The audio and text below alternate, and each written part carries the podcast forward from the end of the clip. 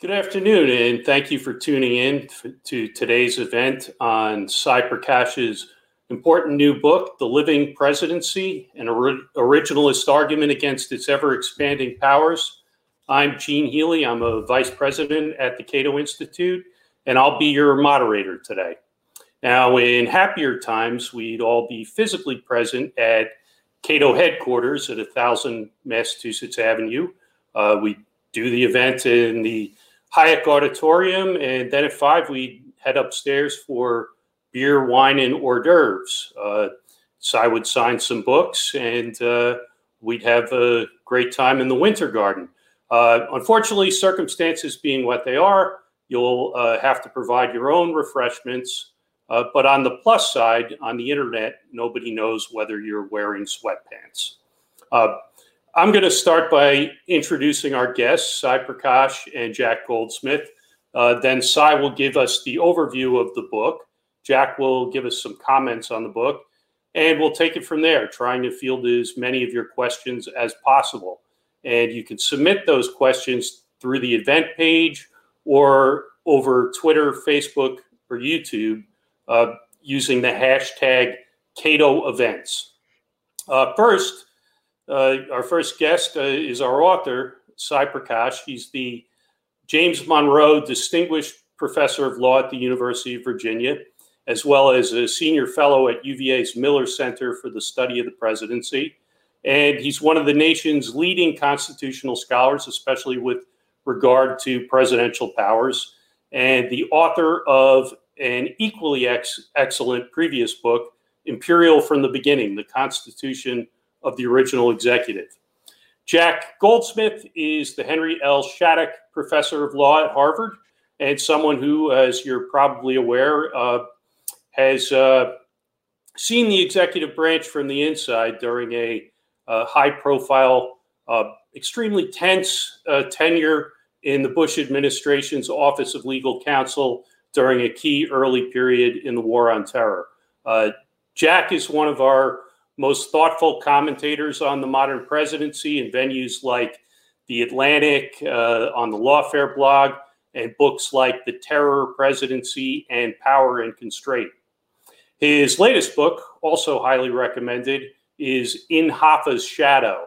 It was also the subject of, for one of the last in person public events we had at Cato uh, back in early March before the lockdown. So, uh, Jack, thanks for coming back so soon if only virtually. Uh, Sai, uh, I'm also a great admirer of your previous book, uh, Imperial from the Beginning, but if you'll forgive me for saying so, uh, I think it's one of the most misleadingly titled books in recent memory. Uh, it, it, makes a convincing case that in the original design that the, the framers had for the presidency, uh, that office had very little in the way of emergency powers or independent war powers, and no rightful claim to an executive privilege that could shield its uh, inner workings from uh, congressional demands for information.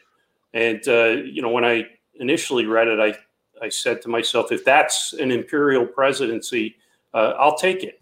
Uh, in your new book, you cover and expand uh, some of those themes, but the living presidency is it seems to me really more a book about what the office it's the next step it's a book about what the office has become and the vast gulf between uh, a comparatively modest office and what the office uh, you know has become now uh, an institution with near full spectrum dominance over American life and law.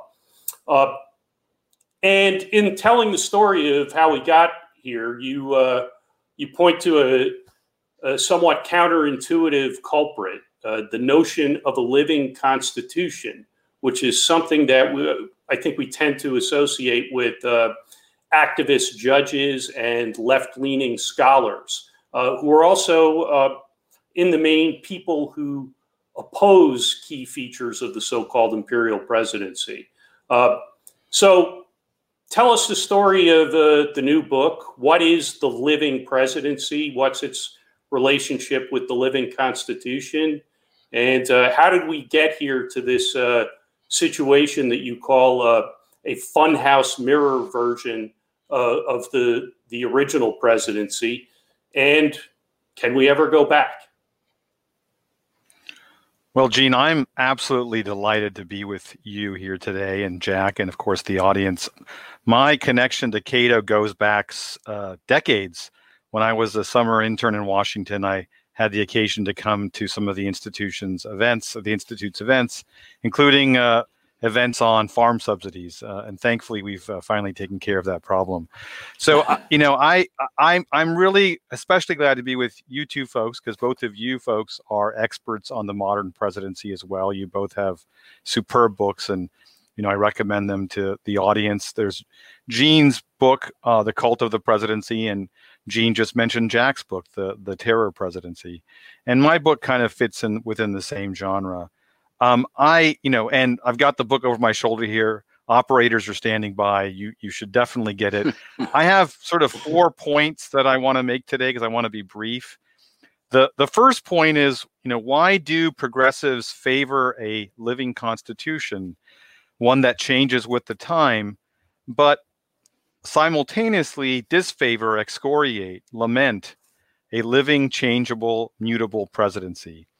Um, and I think we see this phenomenon all the time. We see liberals or progressives citing what the founders would say about the modern presidency. We saw this most recently with respect to impeachment. Uh, progressives citing James Madison and and and Alexander Hamilton about what it what a high crime and misdemeanor is.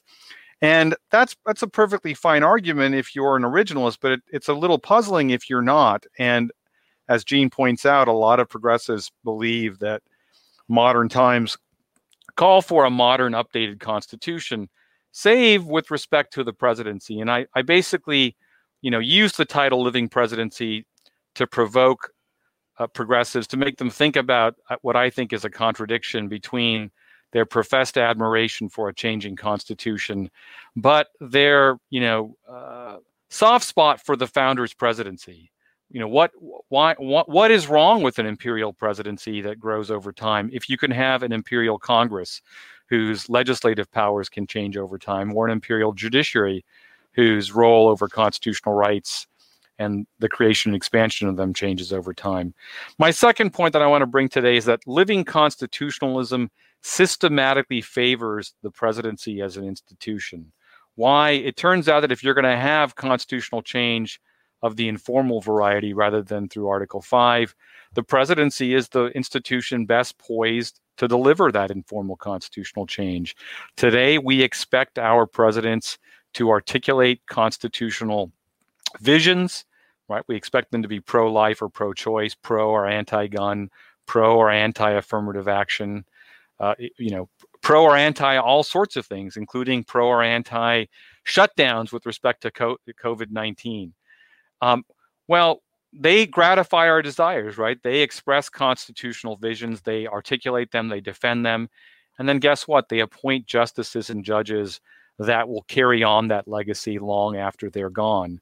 And so when we think about one of the momentous changes in constitutional law, the New Deal, we often think about the justices, but they were really just agents of Franklin Roosevelt, not in the sense that he was looking over their shoulder, but he he picked people that had the same constitu- constitutional vision that he had of unchecked federal legislative power. And so my, my thesis is if you are a living constitutionalist, you are systematically favoring the president in terms of influencing that informal constitutional change. And, and I argue in the book that there's no single person who has greater influence over the shape of constitutional law, the future shape of constitutional law, than the presidency, right? Not even Anthony Kennedy had as much influence as a, as a president can possibly wield. My, my third point is that the balance of political forces systematically favors the presidency when it comes to constitutional disputes or statutory disputes for that matter. Uh, as presidents grasp for additional authority, typically to implement their policies or their policy agenda, agendas that are often favored by co partisans, they can rely upon a bedrock of popular support by their uh, allies in the public, Americans like you and me. If the president, if we favor a wall and the president, you know, diverts funds to build that wall, we are going to find ourselves defending the president's actions and defending their legality without regard to whether we really think in our heart of hearts that those actions are legal. And, and it, this is especially true when the action is in service of a, a partisan agenda that the, the president's co-partisans share. And Congress, you know, which is supposed to check the president, is not only divided by partisanship of the sort I just mentioned, but it's also divided uh, bicamerally, right? And that tends to uh, enervate Congress, right? Because Congress um, finds itself uh, trying to stop a unit, you know, a, a, a, unitary executive when it's riven by factions, party personalities, and by two chambers. And so, in the book, I I say the presidency is like a a a, a, a fighter jet, and the Congress is like a sitting duck aircraft carrier that moves slowly and that is very ponderous. And in, in that situation, the presidency is typically going to win. And then my final point is that nothing is sacrosanct about the presidency. If you can, uh, if, if the presidency over time can acquire the power to wage war, what, which is basically the power to declare it, if the presidency over time can acquire legislative authority from express congressional delegations, but also through doctrines like the Chevron doctrine, but also through creative interpretive legal uh, interpretations of statutes. And then finally, if the president can essentially, in some respects, bypass the Senate's check on the treaty power, there is nothing that the president can't do with respect to the metes and bounds of Article 2. Anything that you think is a fundamental feature of Article 2 need not be, because with the passage of time and the accretion of pro presidential practices, what was once thought to be obvious will no longer be with you know with the accretion of these practices and so you may think that there's some sort of signal feature of the president today that everyone agrees on but that that can be undone in a year or two or, or perhaps 10 years. And so you know nothing is sacrosanct about article 2 including the oath right? Because if we can imagine re, reimagine article 2 in various ways and we have as a as a nation why can't we reimagine or re-understand um, article the Article Two presidential oath, which reads is fairly specific, but you know its contents can can drift over time and can be given new meaning by new generations. So I'll end with those with those four points. Um, you know, I, I I do end the book with a hopeful note with a, a baker's dozen of reforms that Congress could enact if it wanted to check the presidency. And I argue that this is the perfect time to do that. Why? Because we don't know who the next president's going to be. And behind that veil of ignorance, members of Congress might be willing to oppose the current president because they're worried about what a Joe Biden or Bernie Sanders or whoever might do. And so there, it, it tries to end on a hopeful note. Uh, but again, you'll you know to get the full thrust of it, you'll have to buy that book. Thank you so much. Uh, over to you, Jack. I, I should say, uh, uh, please do uh, send those questions in on uh, either on the event page uh, or uh, over Twitter, YouTube, or Facebook with the hashtag Cato Events. Ready? So yep. thank you very much. It's it's a real honor for me to be here today to talk about Sai's great new book. Um, I read a lot of book on books on presidential power, and this is one of the best. There's there are few people more expert, probably no one more expert on the history of the presidency, on the legal constraints on the presidency, and the original understanding of the legal constraints on the presidency. Um, I love the book. I learned a lot from it, but my job is not to uh, praise the book, but to raise some questions. And I have four points uh, as well to in response to to Sai's points. They don't match up completely, but they do a little bit. The first point is Sai is right that um, the arc of presidential power has gone steadily up over time, and it's gone steadily up over time because presidents are in a better position to take the initiative, interpret laws, and interpret constraints, and expand their powers. And there's no doubt that I think he's right that the courts, excuse me, that the executive branch is ultimately uh, the most con- um, the most consequential interpreter of the Constitution when it comes to executive power because it has the auto interpretation power. It can interpret interpret its own powers. It can act on that and put the other two branches on the defensive. I just want to say though, and Sai acknowledges this in his book, but I think it's important to understand Congress and the courts have gone along with every step of it. Everything he talks about in the book, uh, the rise of war powers, the rise of um, uh, the administrative state, um, almost all of it, 95% of it, I would say, Congress has gone along with. Congress has appropriated for an ever larger and larger uh, military, which is what enables the president to use his military powers broadly. Congress is the one that created the administrative state. Um, so this has been a, and the courts have basically accepted it. Occasionally they push back, but ultimately over the arc of history, it's they're pushing back at the margins and they're basically accepting the growth in presidential power. So what we're talking about here is is the undoubted growth of the executive to a place where it's completely different than what the framers expected. Uh, but it's been acquiesced in by all three branches of the government. That's the first point I wanted to make. And it's been enabled because of that as well. The second point I want to, uh, Sai says in the book, whether we like it or not, we live under a regime of informal constitutional and legal change. Though the text of our federal constitution and our national laws may not change that often, their meanings can and do. And I believe this is an accurate statement of uh, the way executive power has uh, gone over over over the centuries. But I want to emphasize that this is not a recent phenomenon. This is the way that constitutional interpretation and change happened from the very beginning. Um, Sai is critical of congressional executive agreements in in the book. These are substitutes for the treaty power. Basically, it's a statutory authorization for the president to make executive agreements, which makes it easier to make executive agreements than the treaty power. I think it seems pretty obvious that the framers thought that international agreements would have to go through the Senate process with two thirds. But the first congressional executive agreement was 1792, an, an agreement that authorized uh, the post office to make international agreements for international postal mail. Another example is uh, George Washington in the Neutrality Proclamation in 1793 uh, asserted very broad, a very broad conception of, implicitly very broad conception of executive power in declaring neutrality in the European War, the the, uh, the European War, and in claiming an ability to prosecute those who um, who violated the statute even without congressional legislation. There was a famous debate, Pacificus and Helvidius, and between Madison and Hamilton. And the debate is who knows who won. Everybody has a different view, but the point is from the from the very beginning, the president was making very contested interpretations of his own powers to expand executive power. So this has been my first two points are this has been going on since the beginning, and ultimately Congress and the courts have acquiesced into it. Acquiesced into it. The third point is I just want to take a little bit of issue with Ty with Sai's uh, claim that um, tying the rise of executive power to uh, a progressive view of the Constitution and living constitutionalism.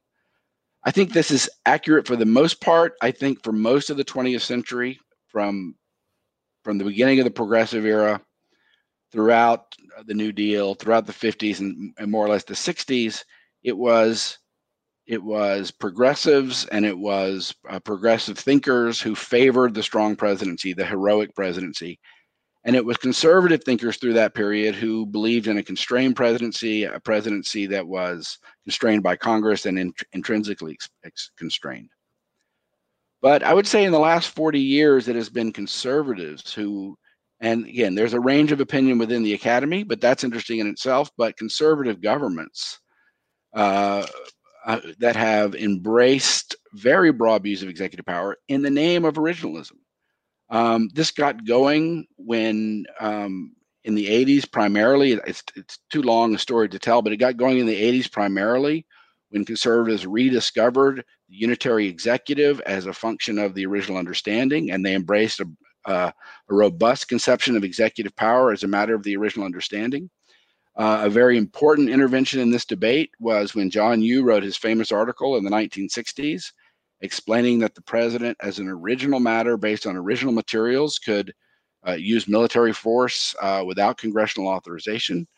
It was the Bush, both Bush administrations, Bush one and two, who, under the guise of originalist thinking, embraced extremely broad conceptions of executive power to set aside uh, statutory restrictions, especially in war powers, but not limited to that.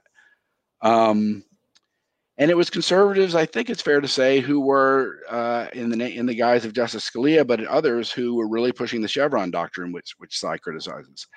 So I think it's a mixed story about uh, whether it's progressivism or originalism in the last 30 or 40 years that that has uh, that has um, really been the font of the growing executive. And I'll say that uh, you know if you look at the Obama administration, the main sins on executive power of the Obama administration were wielding executive power, wielding delegations very aggressively, and using the take care power to enforce or not enforce statutes. Uh, but the signal, the signal uh, position of the Bush administration, wielding executive principles, the central executive power um, principle that they're known for is disregarding statutes under the name of Article Two, and that was primarily based on an original understanding. So I don't think this is a one-sided story about originalism versus progressivism. I also commend uh, Attorney General Barr's speech, which was grounded in originalist principles, his famous speech at the Federal Society last fall, which, uh, on, on the basis of originalist principles, contemplated a very broad, robust executive. My last point uh, is talking about reform. And Sai has an excellent menu of 13 reforms that he uh, proposes, and then I think three reforms which he thinks aren't constitutional on originalist grounds, but he nonetheless urges Congress to consider in light of executive aggrandizement. And I just have two things to say about this, and and it raises a larger point, and then I'll stop. The first thing is some of these proposals suffer from what Adrian Vermeule and Eric Posner call the inside outside problem. And we can get rid of that jargon. What they basically mean is that uh, the reason we got in the soup we're in right now in terms of massive executive power is that Congress has, for a variety of structural and self interested reasons, become incapable of governing. They've given away the store. They've given massively open to delegations across every conceivable topic. And the president's been very happy to receive those. And so that there's a, there are mechanisms and pressures behind that that inform uh, why Congress has done that. So the question is, once we get to the reform era, how are we going to have a Congress that, as Sai proposes, basically stops delegating executive power? How are we going to have a, a Congress that is going to, as Sai suggests, basically cut the military budget by 75% if the president uses force without congressional authorization? Um, I think some of the reforms are realistic. I think some of the reforms are not realistic based on the premises of the book about uh, congressional uh, abdication of power.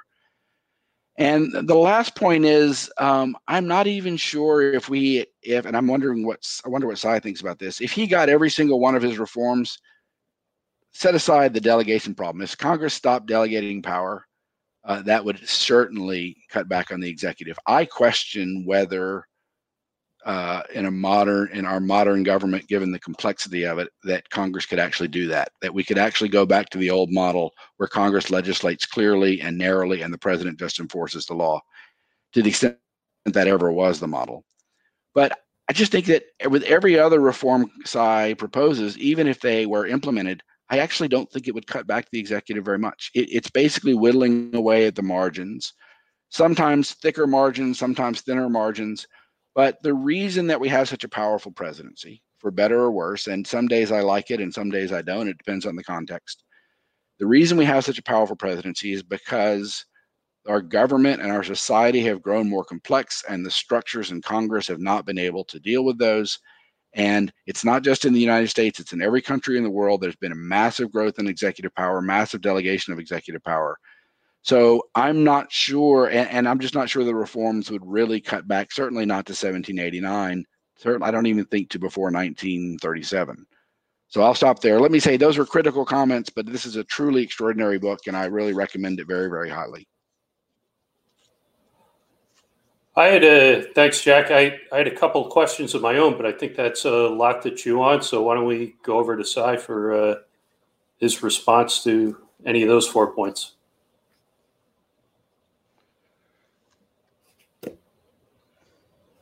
Oh, you're not on.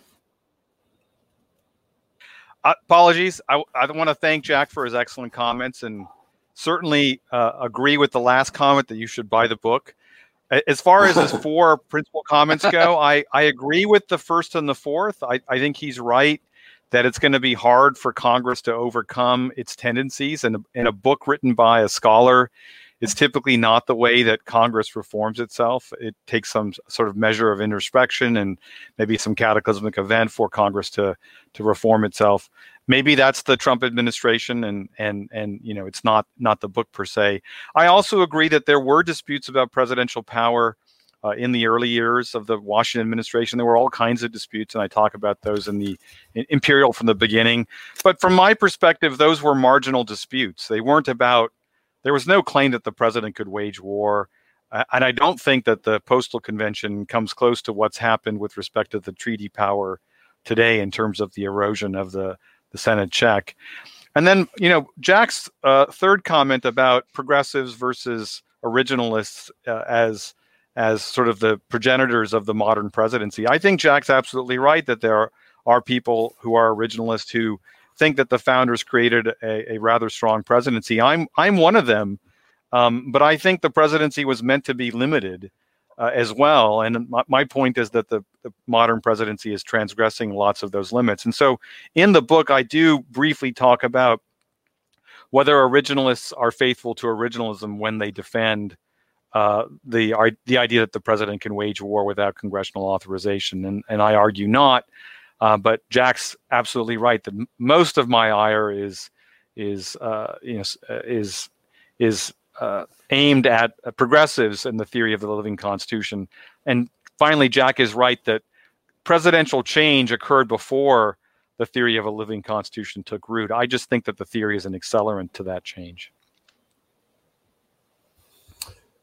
Uh, let me pick up on a couple of those points, uh, particularly Jack's point three. Um, you know, I I agree that the uh, growth of presidential power has been, uh, you know, like many horrible things, a bipartisan uh, mistake. And uh, with the progressives uh, being more responsible in the early part of the 20th century and the last 40 years, with uh, conservatives giving them a, a, run for their money. Um, one thing that occurred to me, though, as I was reading the book, was more specifically, what would a living constitutionalist say about this theory? You, for example, uh, Sai, you write that a living constitutionalist, by definition, can have no foundational objection to informal constitutional change. And you know, I thought, it, is that right? Uh, saying that the Constitution can, should, and whether we like it or not, does evolve doesn't mean you're indifferent to uh, you know that that all change is sort of legitimate. It may uh, it, the fact of a malleable constitution certainly empowers uh, and puts the executive branch in the best uh, position to force in, in informal extra constitutional change. But you have a couple of foils, uh, sort of in in the book, uh, living constitutionalists. one of them uh, is Bruce Ackerman. Uh, another is David Strauss. And you, couldn't they say that by their criteria, uh, these these changes aren't legitimate? Uh, you know, Ackerman has this constitutional moments theory where uh, sweeping changes uh, like the uh, New Deal, you know, are followed, or the Civil Rights Revolution are typically followed and ratified by uh, a historic election. Uh, couldn't Ackerman say, well, Truman and you know Truman launching a war in Korea without any congressional authorization was nothing like that. Uh, you know, he wasn't vindicated in an election. Uh, he left office deeply unpopular. Uh, maybe David Strauss would say, you know, no, my theory is that uh, it's mostly focused on judges um, and common law constitutionalism is an evolutionary, mostly incremental, judicial driven process. And the president, uh, you know, launching a war is not really what wasn't what I meant at all. Um, so I kind of wonder if you could expand a little on, on that. And then a related question. Um, yeah, you you uh, you say that there are uh, that uh, there's sort of fair weather living constitutionalists who repair to uh, originalism when it, it, gets the political results that they want, and there are also fair weather originalists. Uh, you're really much easier on the fair weather originalists. Uh, you, you, know, you, you, don't mention really any of them by name. Um, and oh, there's uh, this one passage that stuck out to me in the, in that section. Uh, when it comes to the presidency, it sometimes seems that originalists apply different rules. Uh, for instance, some originalists imagine that the founders created a presidency meant to enjoy almost plenary authority over foreign affairs. Um, and it seems that's sort of like a masterpiece of understatement. Uh, you know, the, the Federalist Society is is not a monolith. Uh, you know, certainly as it's been caricatured, but uh, it seems to me the dominant view is uh, something much more like if you look at the panels they have on executive power is something much more like John Yoo. Um, so I guess the two questions: Would a living constitutionalist buy this theory, or would they say, you know, no, in my method or my my argument, uh, you can't really hang this on me? And uh, why so easy on the Fairweather originalists? So let me let me these are great questions, Gene. Let me first respond to the last question about fair weather originalism. And I think it's fair, and I think you and Jack are both pointing to this. Maybe I should have discussed originalism more, in particular originalists like John Yoo. Uh, I was thinking of John in that section, and that basically is a section that's designed in part to respond to him. And of course, all the claims about war power are, are, are responses to his originalist scholarship that Jack referenced earlier. So perhaps more should have been done there. I have been on these originalist panels on the Federal Society, and I have, you know, I have, I have views on presidential power that are sometimes quite broad. It depends on the question, right? I believe the president can direct law execution and fire federal officials who are involved in that, and that's a that's an aggressive reading of uh, the vesting clause of Article Two. So, but I but I ground that I think on the original understanding, or at least my understanding of that understanding. And I hope that I'm right, but obviously others can can claim that I'm wrong. So I think more could have been done there. With respect to the uh, how living constitutionalists might respond, I think you're right that Professor Ackerman, who's you know both Professor Ackerman and Professor Strauss are, are, are brilliant. I think Professor Ackerman would say that there, it doesn't meet all his criteria for uh, legitimate change. And I think, you know, I tried to respond to this in the book. And my, my basic point is there are lots of people who believe in uh, non Article 5 amendments. Professor Ackerman has a particular theory that has a lot of steps. And he's free to say that these changes don't satisfy those steps. But most living constitutionalists don't have such a, a highly structured or complicated theory of constitutional change. And for them, they can't rely on Ackerman's six-step uh, theory. And and then having said that, it's not possible to say in advance that these changes to the presidency haven't satisfied Ackerman's uh, steps, right? Because you actually have to do the inquiry, you have to do the hard work that Ackerman purports to do. And so, if you look at Ackerman's work over time, he is finding constitutional amendments over time that is to say, he hasn't. He, he's not saying I have discovered all the non uh, Article Five amendments, and and this is the universe. What he's saying is, I've studied this area, and I've learned that congressional executive agreements are now constitutional, or I've studied this area, and I think the Civil Rights Act of 1964 is you know quasi constitutional in some respects. So his his universe of of informal constitutional amendments that satisfy his criteria is changing over time. David Strauss, uh, uh, his book on the living constitution is a wonderful book.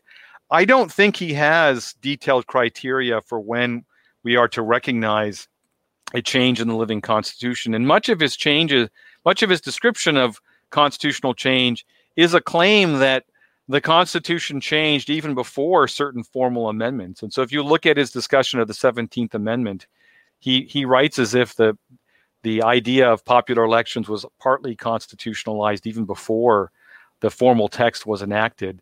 So I I don't think that he can say that uh, you know no aspects of the living presidency are constitutional because they're not judge driven. I think he has a role for Congress to play, a role for the people to play. It's not just a judge driven uh, theory of constitutional change. If if it is, you know, then then then obviously he's able to use that as a defense. But I don't think that that's his theory. Thanks for that question, Gene. Sure. Um, well, I have uh, I have another uh, another question on um, Trump. You know, we, it was inevitable that we'd talk about him. Uh, you know, we're getting ready for this. I I I asked everybody if they if Trump had done anything shocking and horrible in the, the last half an hour that we needed to be uh, current on.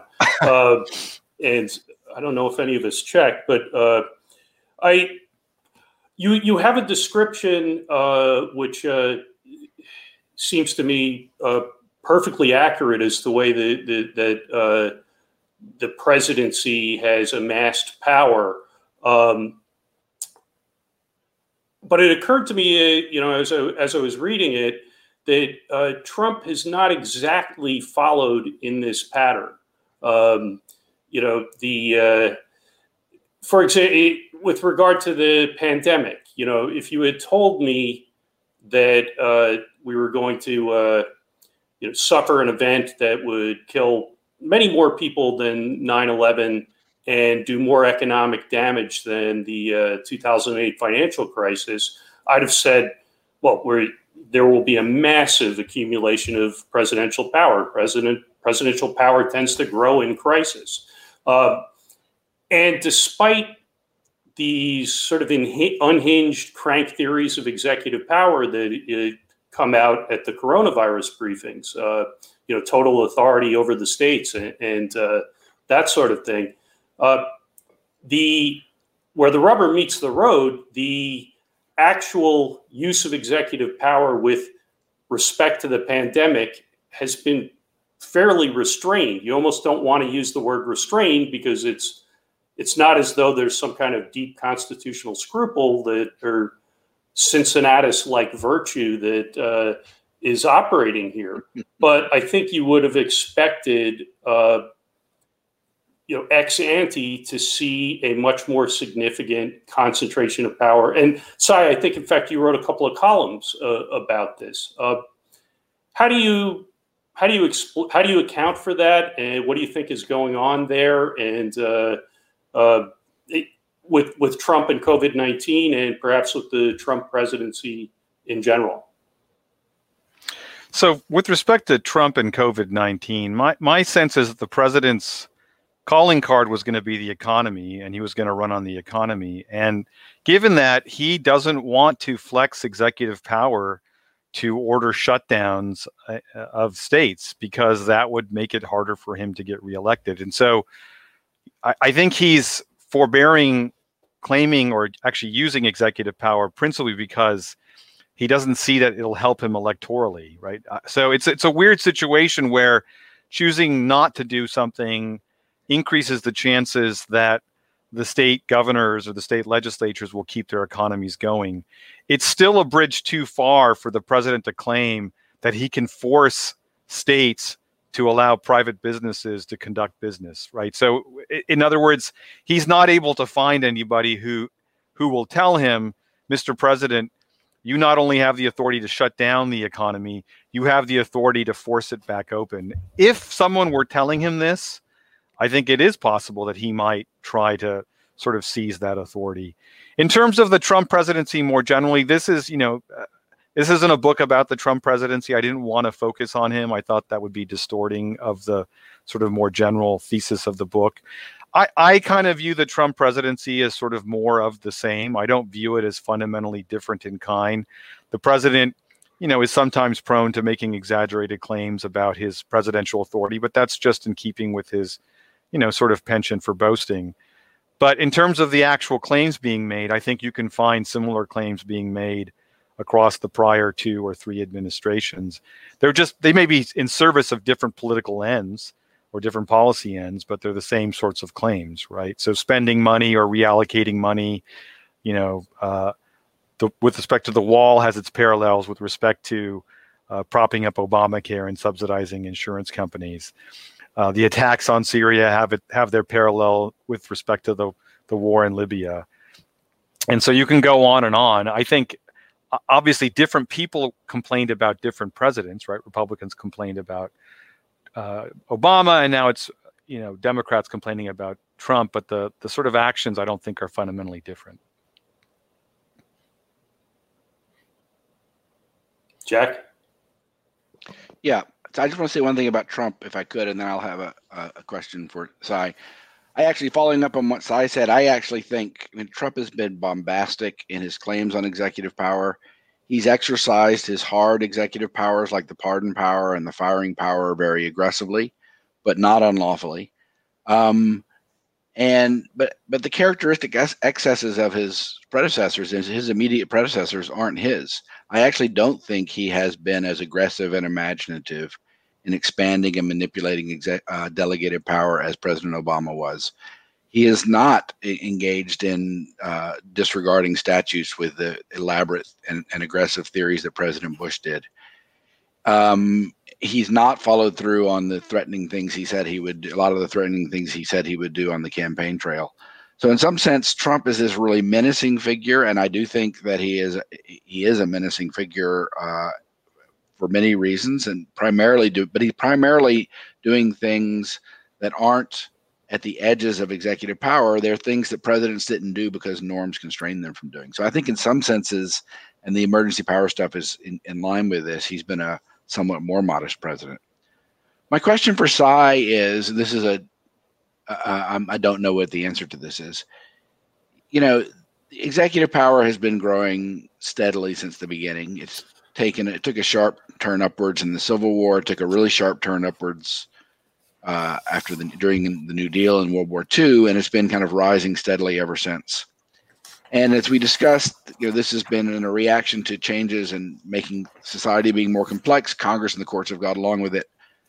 I guess my question is, what is the status of what? What is your view on originalism compared to this growth? I mean, you attribute it to um, living constitutionalism but it's kind of been going on since the beginning. And um, so, does that mean that originalism is, as a theory, belied by constitutional history? That originalism is a normative theory about the way the Constitution should be interpreted, but it's belied by all of our history?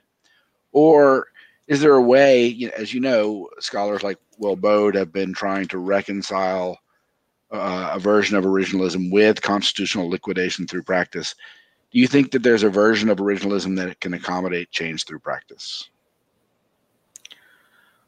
Well, first, you know, just to, to ping off Jack's comment about Trump, I think Jack's largely right that I don't think Trump um, has been as aggressive as some of his critics have suggested. Um, but you know, it's it's a good thing in a way that people um, are you know push back on claims of executive power because if you don't push back it's an open door right? You, you just can just push the door open and do almost anything you want. So there's there's a there's a value in people perhaps exaggerating uh, claims of you know exaggerating it about the scope of presidential claims. With respect to jack's uh, thoughtful uh, question i think i think for the first century there were there were obviously disputes about the, you know, the Constitution's meaning across many different questions, right? The bank, you know, the removal power, uh, the scope of uh, of the necessary and proper clause, the scope of the commerce clause, and whether there was a dormant commerce clause. There are all kinds of legal questions, and the the answers to those questions sometimes drifted over time. I think that's just going to happen in any system. You're not going to always be able to stay true to the original meaning even if you think that's what you're trying to do. It's just inevitable. It's like a it's like the game of telephone right? You you you're conveying a message to someone and then the message gets garbled in the transmission and, and by the end of the process 10 people later the the message is very different. I don't take disputes about the scope of presidential or congressional power as signaling that originalism was a failure from the beginning. So the fact that Hamilton and Madison disagreed about the president's neutrality proclamation in 1793 doesn't, to me, suggest that originalism is a failure because I don't think originalism is a theory that suggests that there are definitive answers to all questions or that there won't be reasonable disagreements or that there won't be unreasonable disagreements. I happen to think that Hamilton was right. I, I happen to think that Madison was wrong. And there's a telling quote from Madison years later about his arguments as Helvidius that suggests that Hamilton himself did not believe he was right when he wrote as Helvidius. Uh, and then you can, you know, you can go on to other questions, and I think in some of those questions are just going to be reasonable people who disagree reasonably about the original meaning. I think there's a fundamental shift in the 20th century where people are openly contemplating the idea that sure these the text remains the same, but the meaning ought to change over time. And once you do that, I think it's it's it's, it's entirely open to one's imagination as to what those words mean and what we can have them mean. And I give the example in the book of Woodrow Wilson, who was definitely in favor of what he called a evolving Darwinian constitution. Um, but at the same time, he he argued that the president should never pervert statutes to, to pursue policy ends, and he seemed to think it was immoral. And I point out that once you say that the meaning of the constitu- the meaning of the Constitution can change over time, why would it be the case that the president would uh, could never acquire authority to pervert statutes, right, through in, uh, ingenious interpretations. And so I, I, basically claim that Wilson was in, insufficiently Wilsonian in his in his you know embrace of living constitutionalism, which is my sort of more my more basic claim with respect to progressives more generally. So I you know I do think that you know or, originalists can be wrong about the original Constitution, and I think that Jack's right that. Um, presidents, um, some conservative presidents have wrapped themselves in the mantle of the founders to make arguments about the original presidency that are wrong. Uh, and so that, of course, is an originalist argument, and, and it's being used in service uh, of, of an expansive presidency. But I, I still do believe that that argument can at least be evaluated, and maybe it'll be hard to evaluate sometimes. Maybe it will be less hard to evaluate. But the you know the claim that the Constitution's meaning can and ought to change over time, I think once you say that, you're basically liberating every single branch to acquire president uh, to acquire power, including the president. And as I've argued, uh, the presidency is best situated to do that more so than the other institutions. It's harder for Congress to articulate a theory of congressional power because it's hard for them to pass a statute, much less much less an opinion defending the statute. And the courts, you know, as everyone knows, they they opine episodically and fitfully only in the context of real cases. So I, I think it's true that there are all kinds of constitutional disputes early on, but I don't think that's a failure of originalism. In terms, finally, in terms of Will Baude's theory, I, I'm dubious of a, you know, I, I, I think Will is a tremendous scholar I, am a little dubious of a theory which uh, of, of, an originalist theory which which says um, of the Constitution, the Constitution has an original meaning, but if people get it wrong, the the wrongness itself um, can be treated as if it were right on grounds that that's part of the original understanding of the Constitution. That is to say, if you get something wrong long enough, we ought to continue following it. I, I don't really think there's a lot in favor of that. Madison doesn't himself say this. What he says is, I think that early practices can liquidate into a a, a, a solid understanding of the Constitution, but Will contemplates liquidation and then reliquidation, right? That as the practices change, it's possible to read Madison as saying that the new practices are themselves going to be understood as an originalist understanding of the Constitution. And I think that's a, a, bridge too far. I don't know if that's a, a proper reading of Madison. I want to uh, get to as many questions as possible in the remaining 10 or so minutes. And I want to apologize to the audience out there. This is kind of my fault. Uh, I was scrolling up for new questions instead, instead of scrolling down. And to my surprise, I saw a bunch of questions, many more than I thought. So uh, let's consider this a, a lightning round, uh, if we can. Um, now uh, I'll give you. Sai, I'm going to give you two uh, here. I think uh, at least one of them you you have uh, you've touched on at least in your in your most recent remarks. Um, this is from Jack Rakove, uh, if I'm pronouncing that right. Uh, I, if disputes about the extent of presidential power have been going on since the beginning, or at least 1793, as Jack says, does that not destroy the idea that there was a coherent consensus view of the nature and extent of executive power at the outset? Uh, and uh, I'll add to that one by Samuel Moyn.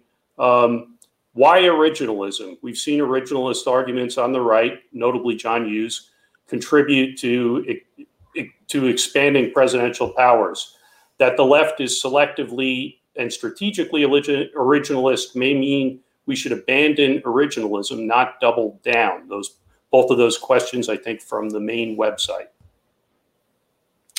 Sure. So to take up uh, Professor Moyn's question, I think that's a it's a wonderful response. I think what I would say is that uh, only a theory of fixed meaning has hope of possibly corralling the presidency. That is to say, uh, uh originalism, I think, properly understood as applied to our Constitution, contemplates that the meaning of the Constitution is fixed and that the Constitution itself doesn't have it the seeds of its own um, uh, amendment via informal means. And so I think if you're trying to contain the presidency, originalism provides a formula. Whereas once you start with the premise that the meaning of the Constitution uh, can and should change over time, you're of course uh, making it quite possible for the president to to change the office that he is sworn to to faithfully execute, which effectively, as I argue in the book, renders the oath clause meaningless. So I, I think that originalism holds the promise of containing the presidency in a way that the living constitution does not.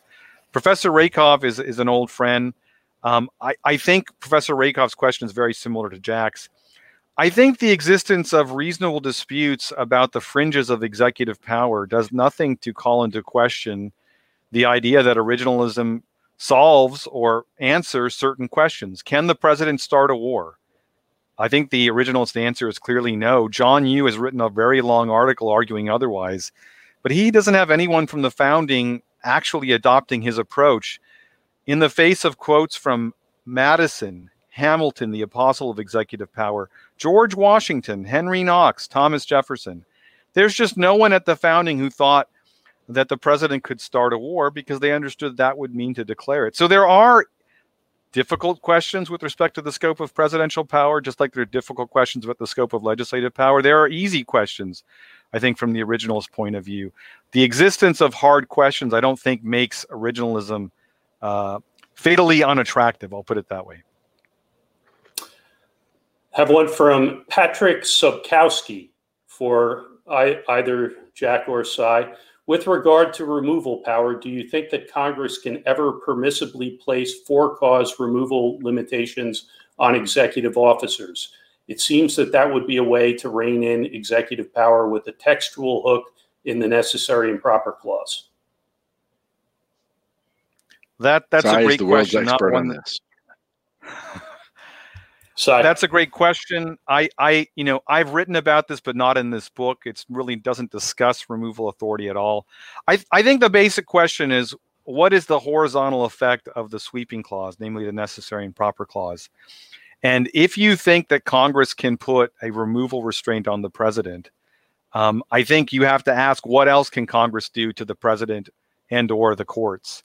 And the, my basic view of executive power is it's fundamentally about the power to execute the law, which I believe means the president can control the execution of law by subordinate executive officers and personnel. And I'd analogize it to giving for cause protection to the clerk of the court.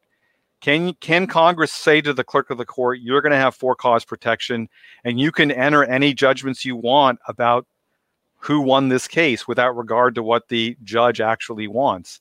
And if you think you can do that, then I think you can likewise do it with respect to the president. Now, this doesn't seem like an obvious comparator or an obvious, uh, an obviously good comparison, but judges decide the meaning of the law when they decide cases, and I, my view is the president decides the meaning of the law as the chief executive of the executive branch. So I think it's deeply problematic to to to regard Congress as having the authority to impose for cause restrictions on the removal of executive officers. Now, having said that, the Supreme Court doesn't think that I'm right. And the Supreme Court has obviously endorsed all kinds of for cause protections, but they've done so in a rather muddled way, Right? They've never really explained why it would be constitutional for independent prosecutors, but not constitutional for the Department of Commerce. Maybe the court will enlighten us in, in the you know in the in the months to come. Question from Sam, uh, again from the Cato site. Could the fact that both houses of Congress are rarely controlled by the opposing party be part of the problem? i.e., at least one chamber of Congress is almost always predisposed toward not hamstringing the president's ability to accomplish his agenda. I think you talk about some of this in, in the book Sai, the uh, separation of parties, not powers. Um, Wanna... Well, Sam's absolutely right. I have a section of the book called Houses Divided, and it basically builds upon Lincoln's point about a house divided cannot stand.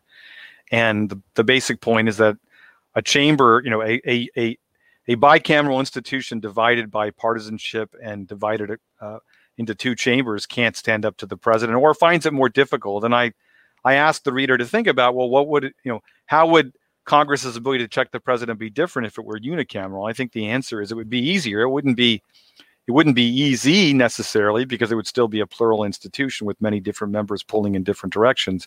But it would be far easier if we had a unicameral continental Congress than as compared to a bicameral Congress with two chambers. That's that's absolutely right. Uh, question from Peter out in Beaverton, Oregon. Why has Congress ceded so much power to the president? Not only military power, but things like trade. Congress has gone along with it, as Jack says, but why has it? Uh, so basically, the problem of delegation.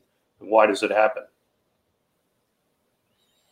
Well, I think with respect to war powers, the typical story that I that I agree with is that the Congress doesn't want to be responsible for these earth-shattering decisions to send American troops overseas and potentially die in a foreign land, and that explains congressional reticence to to weigh in on wars.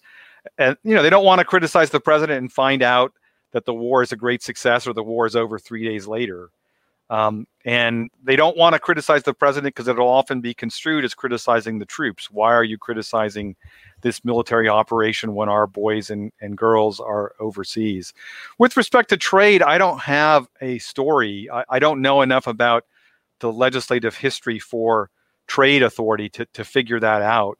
But, but I suspect it's to give the president flexibility with respect to trade uh, in an era where they thought the president was was generally predisposed to more free trade. Right, Trump is the first sort of anti-free trade president we've had in in in decades, and and they gave this authority in a context where they thought the president would be more willing to lower tariff barriers rather than to raise them, and they found out that this president uh, doesn't have that set of policy preference. But the precise reason, I, I'm not sure I know the reason why. Okay, I think uh, that's about all the time we have. Um, I wanted to I want to thank Sai uh, for uh, and uh, Jack for uh, participating. I, I, want to recommend that everybody go out and uh, get a copy of the Living Presidency. Uh, there is a link on the Cato page on the event page to get this book, which about which George Will says with this exquisitely timed book, Prakash explains how we arrived at today's urgent need to recage the executive lion. Um, I also uh, want to apologize to anyone out there who uh, didn't get their question uh, addressed. We had a lot of them roll in and uh, uh, weren't able to get to all of them. Um, but uh, please participate in the future. And the video recording of this event will be available on the Cato webpage tomorrow uh, for anybody who wants to to watch. Uh, thanks again to uh, to Jack and Sai, and thanks to all of you for tuning in.